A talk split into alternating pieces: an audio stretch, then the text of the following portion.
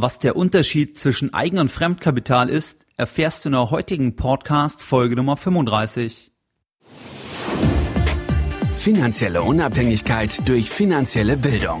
Der wöchentliche Finanzpodcast von www.geldbildung.de. Spannende Einblicke und Informationen rund um die Themen Kapitalanlage und Börse zur Verbesserung deiner finanziellen Bildung. Es begrüßt dich der Moderator Stefan Obersteller. Herzlich willkommen bei Geldbildung. Schön, dass du wieder dabei bist. Wenn dir mein Podcast gefällt, dann würde ich mich sehr über eine gute iTunes-Rezension freuen. Du kannst dich auch sehr gerne in meinen Newsletter eintragen. Das geht ganz einfach, indem du auf meine Seite gehst, geldbildung.de und dich auf der Startseite in diese weiße Zeile mit deiner E-Mail-Adresse einträgst. Als kleines Dankeschön erhältst du dann ein gratis E-Book von mir. In der heutigen Podcast Folge Nummer 35 geht es um die Unterscheidung Eigen- und Fremdkapital. Den Begriff Eigenkapital kennst du vielleicht am ehesten noch aus der Immobilienfinanzierung. Dort sagt man ja sehr gerne, dass man in etwa 20 bis 30 Prozent an Eigenkapital mitbringen sollte, wenn man eine Immobilie finanzieren möchte. Das heißt, die Bank erwartet, dass man 20 bis 30 Prozent eigene Mittel, eben Eigenkapital mitbringt und dann finanziert die Bank erst den Rest, quasi diese 70 bis 80 Prozent, um die gewünschte Immobilie zu kaufen. Ich will mit dir heute die Unterscheidung Eigen- und Fremdkapital nochmal genauer ansehen. Lass uns das an einem kleinen Beispiel durchgehen. Sagen wir, du hast einen guten Freund, der die Firma Erfolgs AG gründen will. Er bietet dir zwei Möglichkeiten, sich an der Firma zu beteiligen bzw. der Firma Geld zu leihen. Variante A. Du beteiligst dich an der Erfolgs AG mit 30.000 Euro und erhältst dafür ein Drittel der Firmenanteile der Erfolgs AG. Die restlichen zwei Drittel behält dein Freund. Variante B. Du leihst der Erfolgs AG 30.000 Euro zu einem Zinssatz von 5% pro Jahr und einer Laufzeit über fünf Jahre. Das heißt, in fünf Jahren wird dir die Erfolgs AG die 30.000 Euro zurückbezahlen. Zwischenzeitlich wirst du jedes Jahr 5%, das heißt 1500 Euro Zinsen auf die Kreditsumme erhalten. Bei der Variante A wirst du Aktionär und Teilhaber zu ein Drittel an der Erfolgs AG. Bei der Variante B schießt du Fremdkapital in die Gesellschaft ein. Das bedeutet, du bist Gläubiger gegenüber der Erfolgs AG. Die Erfolgs AG ist ein Schuldner von dir. In beiden Fällen handelt es sich um bilaterale Verträge mit einer sehr eingeschränkten Übertragbarkeit, da die Erfolgs AG eben nicht an der Börse notiert ist und es damit keinen liquiden sogenannten Sekundärmarkt gibt. Das heißt, es gibt quasi keinen Markt für Anteile an der Erfolgs AG und es gibt keinen Markt für Schulden, die handelbar sind der Erfolgs AG. Wenn wir uns jetzt die Eigenschaften der Beteiligung ansehen, das heißt der Investition ins Eigenkapital der Erfolgs AG, die Laufzeit dieser Investition ist absolut unbeschränkt. Das heißt, du hast im Prinzip nie wieder Anspruch auf Rückbezahlung der 30.000 Euro. Du bist jetzt Teilhaber der Gesellschaft, hast aber eben keinen Anspruch auf Rückbezahlung. Beim Einkommen ist es so, dass du eben einen Anspruch auf eine Gewinnbeteiligung hast, einen Anspruch auf eine Dividende, sofern eben die Firma ausreichend Gewinn macht und auch eben der Entschluss gefasst wird, eine Dividende zu bezahlen. Dadurch, dass dir ein Drittel an der Firma gehören, hast du natürlich auch gewisse Mitbestimmungsrechte und kannst vielleicht sogar strategisch eingreifen oder eben auch auf die Ausschüttungspolitik der Gesellschaft Einfluss nehmen. Die Risiken, die du hast durch die Investition in das Eigenkapital, ist, dass du keine Dividende bekommst oder eben eine niedrigere Dividende wie erwartet und dass im Insolvenzfall dass dein Anteil an der Erfolgs AG eben gar nichts mehr wert ist. Generell ist es so, dass Eigenkapital eben nachrangig ist gegenüber Fremdkapital. Das heißt, wenn eine Firma pleite geht, dann werden erst die Gläubiger bedient und erst im zweiten Schritt kommen dann die Aktionäre, die Eigentümer zum Tragen.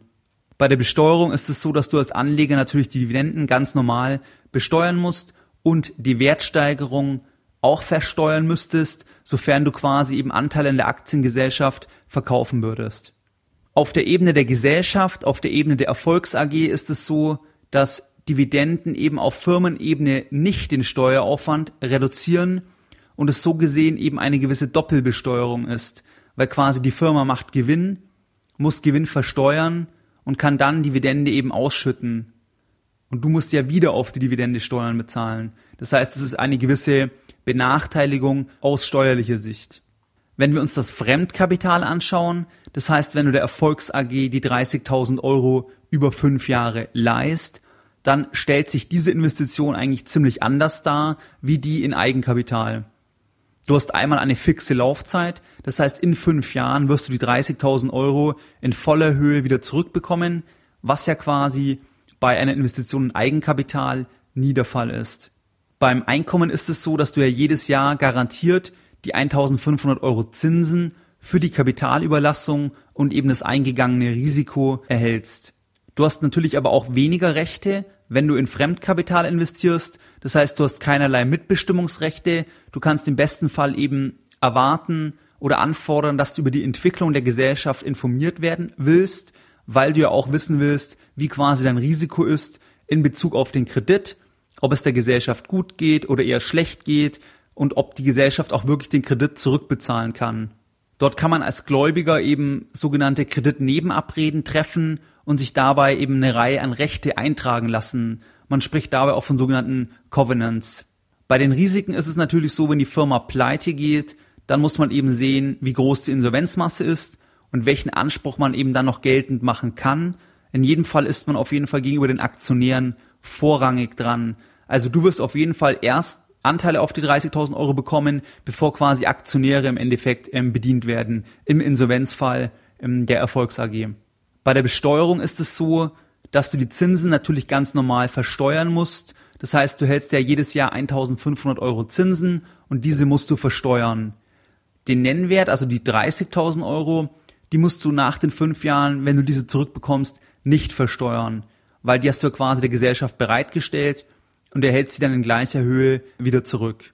Bezüglich der Besteuerung auf Unternehmensebene sind Zinsen auf Fremdkapital günstiger wie Dividenden weil Zinsen den Steueraufwand der Firma eins zu eins reduzieren. Die großen Unterschiede jetzt zwischen Eigen- und Fremdkapital sind also, dass eben Fremdkapital in der Regel eine spezifische Laufzeit hat und du am Ende der Laufzeit das Kapital wieder in voller Höhe zurückbekommst. Ferner wird Fremdkapital eben im Insolvenzfall vorrangig gegenüber Eigenkapital bedient. Bei einer Investition in Fremdkapital hast du eben auch in der Regel einen fixen Zins wo du Anspruch drauf hast und anders verhält es sich eben bei Eigenkapital, wo du ja Anspruch auf Gewinnbeteiligung hast, aber eben nicht auf irgendeine fixe Dividende.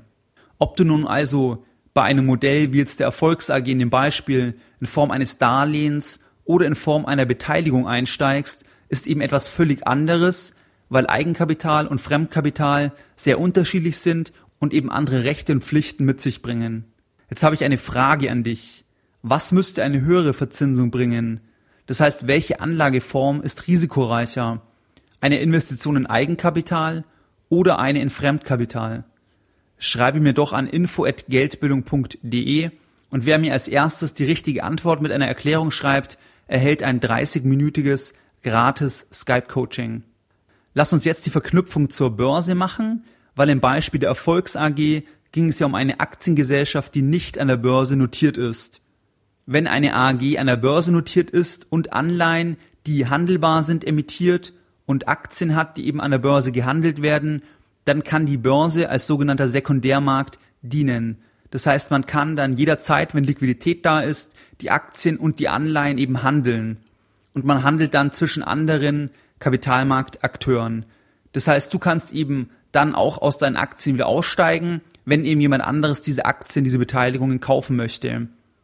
Das gleiche ist mit der Anleihe. Du musst nicht diese fünf Jahre warten mit den 30.000 Euro, sondern du hast eben täglich dann eine Marktbewertung und kannst die Anleihe am Sekundärmarkt an der Börse verkaufen und erhältst dann eben dein Geld wieder vorzeitig zurück. Diese Transaktionen dann haben eben keinen Einfluss mehr auf die Firmenstruktur, da die Übertragung der Wertpapiere zwischen Anlegern eben nur auf dem Sekundärmarkt erfolgt.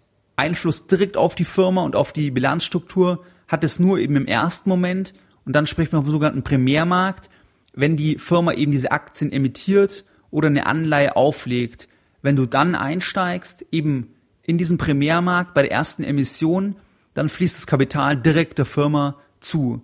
Und zu jedem späteren Zeitpunkt erfolgt dann quasi die Transaktion immer auf dem Sekundärmarkt und ist dann zwischen Kapitalmarktakteuren, aber eben hat keinen Einfluss mehr auf die, die Firmenstruktur. So was sind deine Lessons learned in der Podcast Folge Nummer 35? Fremd- und Eigenkapital sind zwei Paar Schuhe. Fremdkapital hat in der Regel eine spezifische Laufzeit der Kapitalüberlassung und am Ende der Laufzeit bekommst du das Kapital wieder zurück. Bei einer Investition in Fremdkapital erhältst du in der Regel einen festen Zins, der in der Regel jährlich oder auch vielleicht halbjährlich ausbezahlt wird. Fremdkapital wird im Insolvenzfall vorrangig gegenüber Eigenkapital bedient.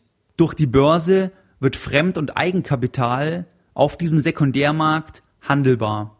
Auch heute möchte ich die Podcast-Folge Nummer 35 wieder mit einem Zitat beenden und heute eines von Albert Einstein.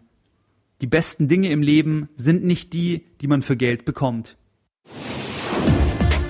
Mehr Informationen zum Thema finanzielle Bildung auf dem Weg zu deiner finanziellen Unabhängigkeit findest du unter www.geldbildung.de.